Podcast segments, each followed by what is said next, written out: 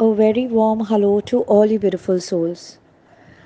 On a new moon night or a full moon night, we often do an exercise of uh, new beginnings on a new moon night, of course, wherein we write a wish list of what all we want. And on a full moon night, we do a releasing uh, uh, exercise for just surrendering and letting go of all that doesn't serve us anymore.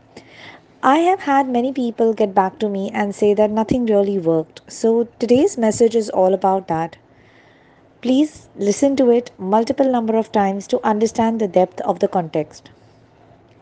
So, the universe responds to your frequency. It does not really recognize what your personal desires, wants, or needs are while you write the letter. It only understands the frequency in which you are vibrating at. So, if you're writing a letter on a new moon, wishing for all that you want, but within you are vibrating at a frequency of fear, guilt, or shame, or worry, or doubt, then you are going to attract the similar kind of vibration. If you are you know vibrating in confidence love faith joy abundance then you are going to attract those things to support that frequency. And that's how your desires materialize and there is abundance of it.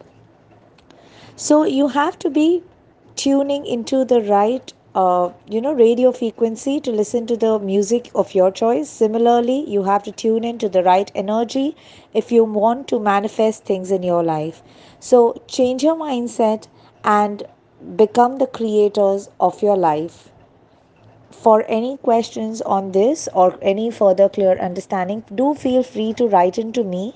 You can find me on all of the social media hand- handles like, say, Facebook, Instagram, uh, or my audio podcast on Anchor, Spotify, uh, as well as uh, you can just send me a message on my WhatsApp, uh, which is 9819254155 and try to understand the deeper meaning of how you can create a life that you desire the most.